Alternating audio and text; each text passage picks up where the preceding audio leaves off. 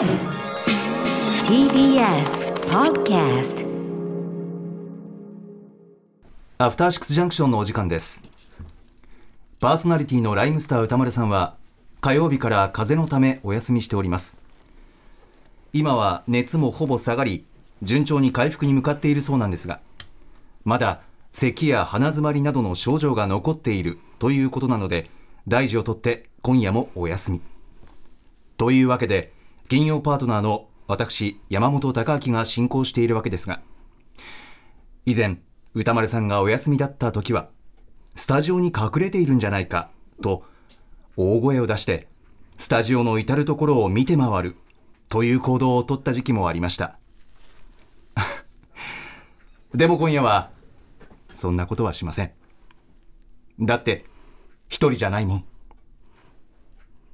さあというわけで今夜の助っ人をご紹介しましょうごボードゲームメーカードロッセルマイヤーズ代表渡辺則明さんですこんばんは。よろしくお願いします。お願いしますはい。えー、なんかすごい緊張感でしたね、今ね、謎の。ねはい。今これ台本に書いたんですけど、はいうんなんかこのこの年でなんかこのなんかこう用意された反省文を読んでいるような こんな行動を取った時期もありましたけどね、うんうんうん渡辺さんご存知ですか？その件は。いや、もちろんですね。あの、あそれをやっぱ期待してる、あの、お客さんも今日は多かったと思うんですけど。すみません、ちょっと、あの、助っ人に、あの、呼ばれましたので。渡辺さんありがとうございます,、はいありがとうござい渡辺さんはですね8時台にお送りしている番組振り返り企画「アトロックフューチャーパスト」からご出演予定だったんですがこうした状況のため早めにお越しいただきまして共に3時間お送りしていくということになっております、ありがとうございます。よろしくお願いしよろしくますお願いします。どうですか？いや、でも今週は、あの、火曜日からええ、まあ、このイレギュラーな放送になってると思うんですけどね。各曜日に各曜日が面白くって、なるほど。やっぱりね、今、ハードルが上がりきっている時なんで、あとね、その金曜誰が来るのかなっていうのも、うん。あの、おゆえ関さんが来るんじゃないかとかね、あマミー D さんが来るんじゃないかとか、まあ、リスナーの皆さんが、まあ、ツイッターで無責任なことを皆さんおっしゃってて、ふざけんなよと、あの贅沢言うなと思いましたね。いや喜んでくださってると思いますよ、いやもう本当うちはうちですから。予想は予想ですから、うん。あ今あるもんで我慢しなさいっていうことが言いたいですね。いやいや恐縮ですよ、来てくださってね。安定の渡辺さんですから。さあそんな中番組始める前にですね恒例となっている歌丸さんのお便りを紹介します。はい。リスナーの皆様ドロッセルマイヤーズ代表渡辺則明様そして山本貴明様歌丸でございます。昨日発表いたしました通り本日までは引き続きお休みとさせていただいております。咳がまだ少し残っているくらいでほぼ完治した状態だと思います。ぶっちゃけすげえ元気。現場としては明日の新聞芸座でのそれからとそろばんづく上映後トークショーから復帰いたします。本日は何しろいつもただでさえお世話になりっぱなしのドロッセズドロッセルマイヤーズ渡辺則明さんにフューチャーパストのみならず助っ人パーソナリティさらにはムービーウォッチメン延期分の枠まで担当していただくという明らかに同行したおんぶに抱っこ体制。とんでもないです。僕が言うのはいかにも無責任ですが渡辺さんが何をレコメンドしてくださるのか大変楽しみにしております。恐縮です。山本さんもきっと「スラムダンク見てスタンバイしてくださっていたろうに申し訳ありません。山本ウォッチメンも一周先に取っておいてくださいね。ありがとうございます。いずれにせよお二人には通常日以上に多大なご負担をおかけすることになりますがどうかよろしくお願いいたします。ではでは歌丸。ということですね。渡辺さん。いやー 緊張感を増しますね。緊張感増します？ね。はい。私は緊張感というよりプレッシャーが増しまは、すね。なんかなんだろうななんだろうな。なんかいつもの金曜日とはまた違った、なんでしょうね。不思議な感覚、目の前にもう6時から渡辺さんがいるっていう、ん。以前ね「フューチャーパスタ」夜8時前からね、うん。そうでしたけど。いや本当あの時にあの、はい。山本さんと会っててよかったですよあフューチャーパスタのコーナー前。回のあのフューチャーパストで僕初めて山本さんと直接お会いしたの初めてで、対面というかね。対面が、まあ、はい。あのリモートではいろいろあったんですけど、ええええええ。なんでその時この前回のフューチャーパスト最初の12分僕がなんかもじもじしているっていう時間があって あれがね今回だったら今回そうなっていたはずなんで。なるほど、うん、でしかもこう終わった後にゲームやる時間があったじゃないですか、はいはい。ピンコンビトリオってねゲームを一緒にやらせてもらったんですけど、まあ、それでだいぶね距離感がそうですよね。縮まった感じがしてるんでささやかない思い出。やよかったです本当に、ね。あれがなかったらやばかった。あれがなかったら即死していた。ないですよ。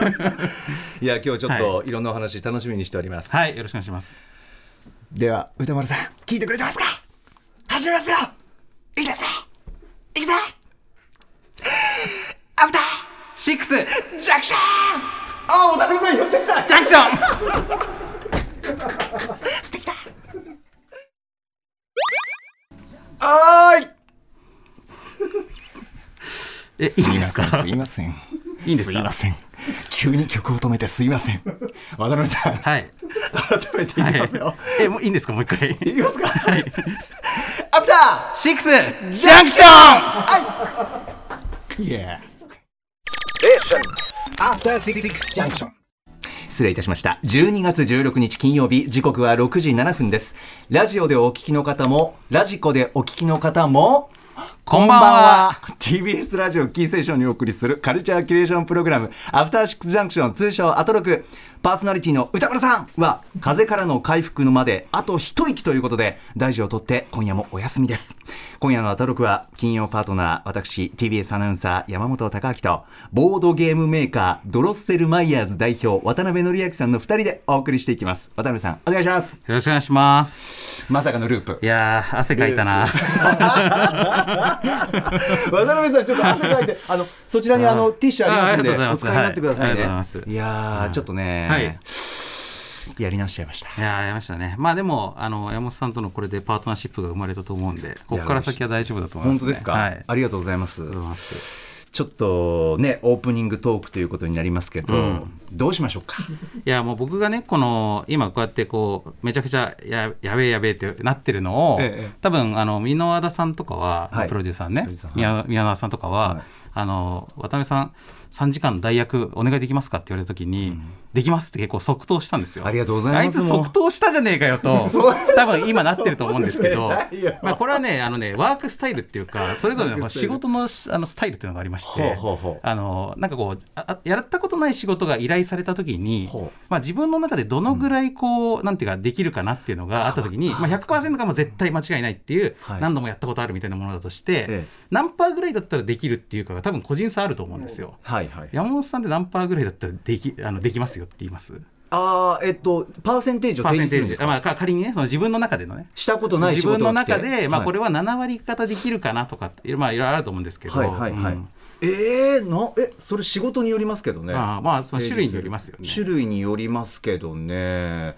えー、どうだろうな。パーセンテージで考えたことないけど、あのいい予感がするか、うんうん。悪い予感がするか結構バーンと分かれます。なるほど、あその予感こ野生の感で決めてるんですこれ大丈夫か？みたいなうんうん。感じもありますし、うん、なんかその仕事を愛せるかどうかで決めますなるほどなるほど。はい、まあ、僕はそのできますかって聞かれた時に、ええ。あの割とその基準が緩くって、はい、あの50%以上だったらできるって言っちゃう方なんですよ。自分の中で50%以上はできるかそうな55%ぐらいできるかなって感じだったら、はい。できますよって言っちゃうんですけえど、まあ、これはね多分ゲームっていうのが、はい。あの作る時ってなんかゲームってその毎回初めてのゲーム作るわけですよ当たり前ですけど。ゲーム作りはい。そう同じゲーム2回作ることって、まあ、続編とかじゃないとないんで。なるほどだからまあ大体やったことないことをやることになるわけです。で作り始めたら、なんか全然面白くならねえなとか、まあ特にボードゲームって一本一本アイデア勝負なんで、はい。なんかこう最初できるかと思ったけど作り始めたらなんかこう結構困っちゃうことってよくあって、でそっからが勝負って感じなんですよね。はあ。だからまあできな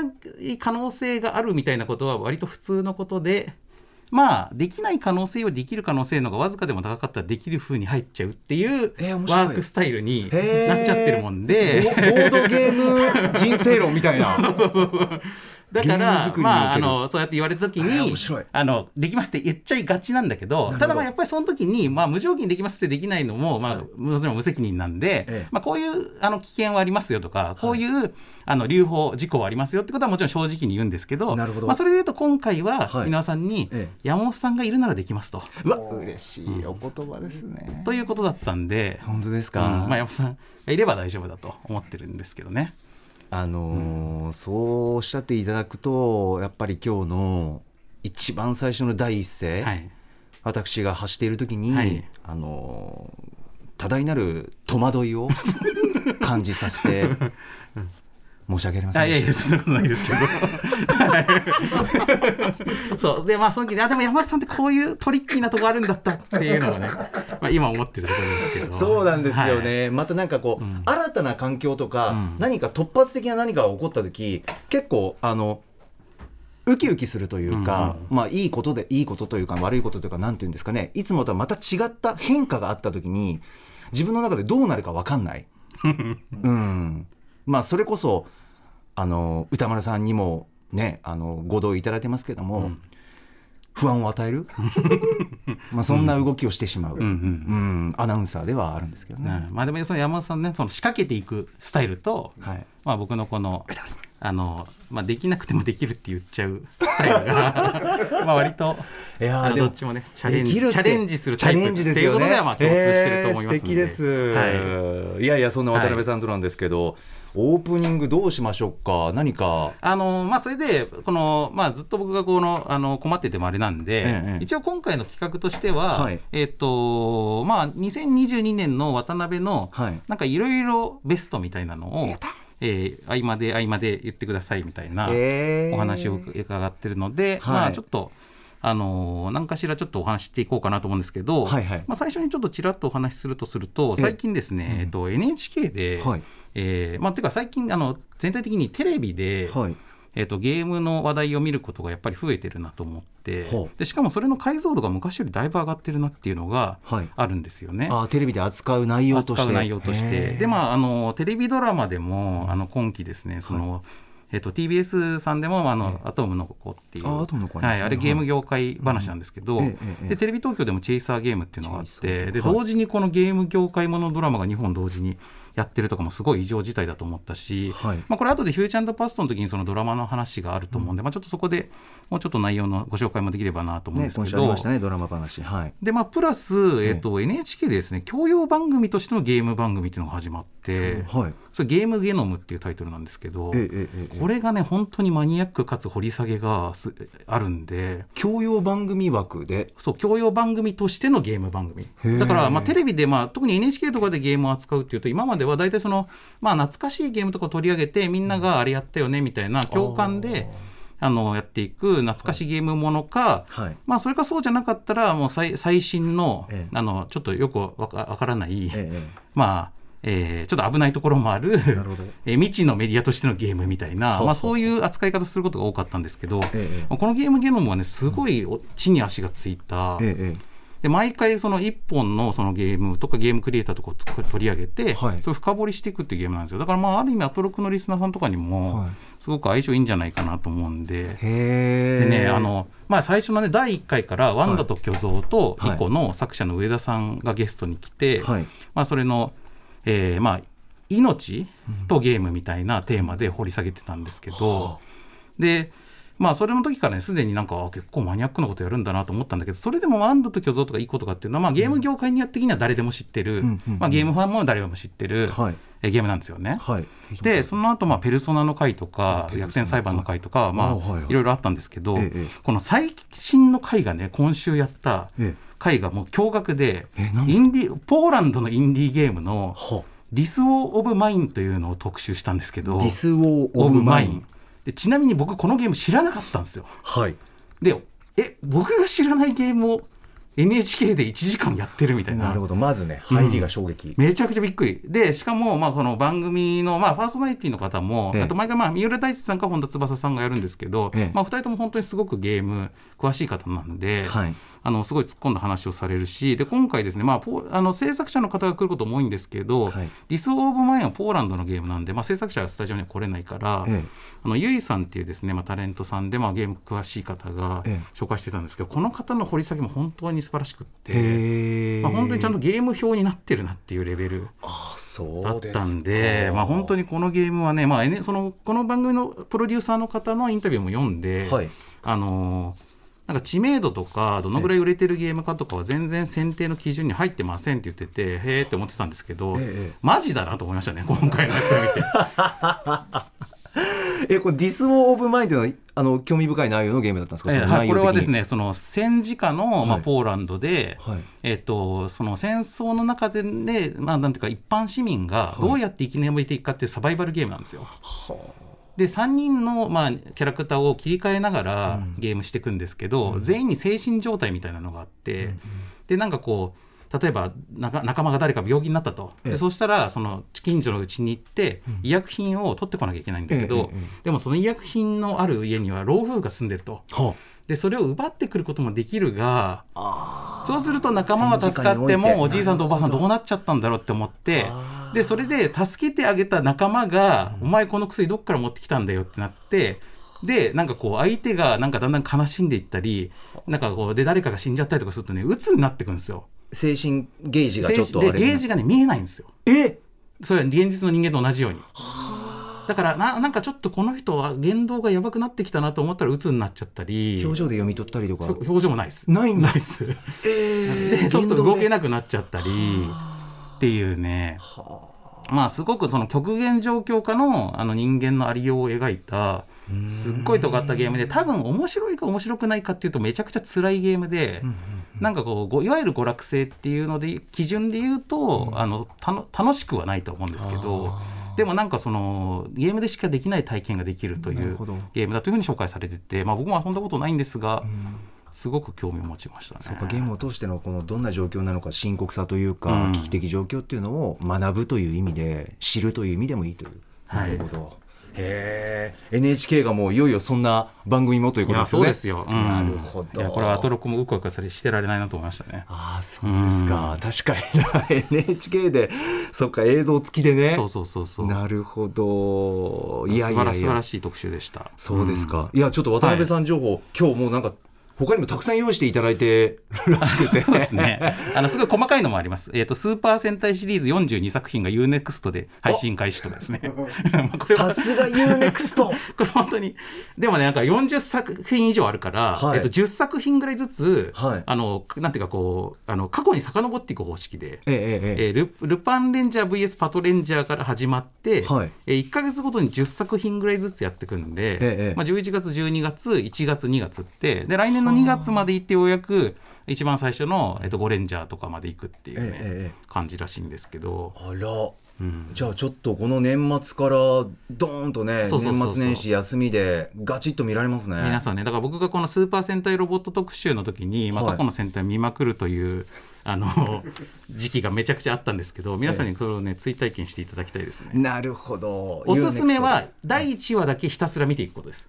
えなぜですか？そうすると自分に合ってるやつが見つかるんで、あそうなんだ、うん。でこれだって思ったやつを続けてみればいい。でで。あ第1話だけ見ていくともう戦隊同じ戦隊っても全然違う始まり方するから、はいはいはいはい、うん。なんかこうそのそれぞれの工夫っていうのも見えていくんで。そっか自分との相性というか第1話で一回味見というか。そうそうそうあーあーそうしてみようかな。それおすすめです。えー、いやいやちょっと今日ね、皆さん楽しみにしてくださいね。渡辺さんいろんな用意してくださっていて話題をねありがとうございますじゃあちょっとまずはメニュー紹介、はい行かせていただいて後ほどまたゆっくりとトークしたいと思いますでは、アサシックスジャンクション、今夜のメニュー紹介です。えー6時半からの週刊映画辞表、ムービーウォッチメン、今夜はお休み。歌丸さんのザ・ファーストスラムダンク評論は来週に延期です。代わりに今夜のステ助っ人、渡辺則明さんに、とあるジャンルの2022年ベストを発表していただきます。えー7時はライブや DJ などさまざまなスタイルで音楽を届けるミュージックゾーンライブダイレクト。今夜のゲストはこの方。おとといおよそ6年ぶりとなるオリジナルアルバム「無音」をリリース。さらにメンバーであるモンティエンとニトロマイクロフォンアンダーグラウンドもそれぞれ新作を発表し今月はリリースラッシュの DJ プロデューサートラックメーカーのマッカチンさん登場です。そして7時40分頃からは投稿コーナー金曜日は中小概念警察。ぼんやりとした認識で使っているんではないか。意味を見つめ直した方がいいのではないか。そんな言葉の数々を我々が取り締まっていきます。そして8時からは番組で紹介した情報や聞きどころを振り返るアトロックフューチャーパスト。今夜のゲストははい目の前にいらっしゃいます。ボードゲームメーカードロッセルマイヤーズ代表渡辺則明さん。こちらもよろしくお願いします。お願いします。さて番組では皆さんからのメッセージいつでもお待ちしております歌丸アットマーク tbs.co.jp 歌丸アットマーク tbs.co.jp までお送りください。番組では各種 SNS も稼働中。Twitter、LINE、Instagram フォローお願いします。そして各配信プラットフォームのポッドキャストなどで過去の放送もお楽しみいただけます。それではアフターシックスジャンクション行ってみよう。ありがとうございます。アフターシックスジャンクションさあアフターシックスジャンクションですけれども渡辺さん、はい。ここでちょっと歌丸さんからメッセージを来ましてお えっと、はい今日のタイトルコールについてレゲエ DJ みたいな番組の始め方新しいテーマ曲もう一回かけるなんて聞いたことないよ。そこまでして声を合わせたいか。あとオープニングがまた別のホラーでしたよ。優しい。優しい言葉。聞いてますか？AKDJ ってそうなんですか？その感じなんだな。さっきの読みは。でも、はい。冒頭はい。僕もちょっとそわそわしてて、やっぱりね渡辺さんと久しぶりにお二人でってことなんで、なんかちょっと甘噛みしつつ、そんな自分もいました正直。あなるほど。いやもう本当ねもう山本さんとでも声合わせられなかったって一瞬思ったんですけど、まさかそこからね奇跡が起こるとはね。やっぱ結構自由にできる番組なんですね、そういうそうそうなんですかね。これがありだと思っちゃっていいのかな。何やってんだ高木って言われてそうですけどリスナーの皆さんすいません、えじゃあちょっと、はいこの時間を使わせていただきまして歌丸さんあの今年も大事なあの時期がやってきましたんでちょっと告知させていただきますね。歌丸さん。では。あれ？これ泣くんだっけ？なんか音が止まった、えー今年もこの時期がやってきました毎週金曜日6時半からお送りしている歌丸さんが最新映画を評論する週刊映画辞表ムービーウォッチメンで扱った作品からその年のベストを発表する年末のお祭り企画。その企画のタイトルとはライムスター歌丸のシネマランキング2022 えーいつも金曜日にお送りしてますけれどもこのお祭り企画年内最後の金曜日12月30日のこの時間の TBS ラジオは輝けレコード大賞中継をお送りするためアトロクは TBS ラジオのみの TBS ラジオの放送がお休みということで、えー金曜日年内最後の生放送である23日は歌丸さんが東京 MX に行かれる日なのでちょっと時間が足りないということで今年のシネマランキングは金曜日から離れまして12月28日水曜日にお送りします、えー私山本も水曜日にお邪魔して歌丸さんそして水曜のパートナー日比真央アナウンサー私の3人で3時間お送りします。ゲストや毎年行っているリスナー投票などの詳細は来週水曜日21日に改めてお伝えしますライムスター歌丸のシネマランキング2022は12月28日にお送りしますということですね。これちょっとオープニングに、あのーのところでお伝えしようと思っていたんですけど、はいえっとこれよりも1枚前のページをどこかにやってしまいましてなるほど見事に泣きを忘れてしまいました。えーいろんなことが非起こりますね。常そうですね。私も浮き足立っているということが分かりました。大変失礼いたしました。ごめんなさい歌丸さん、えーシネマランキング202212月28日です。皆さん投票などよろしくお願いします。詳細は後ほどおお伝えします。After Six Junction.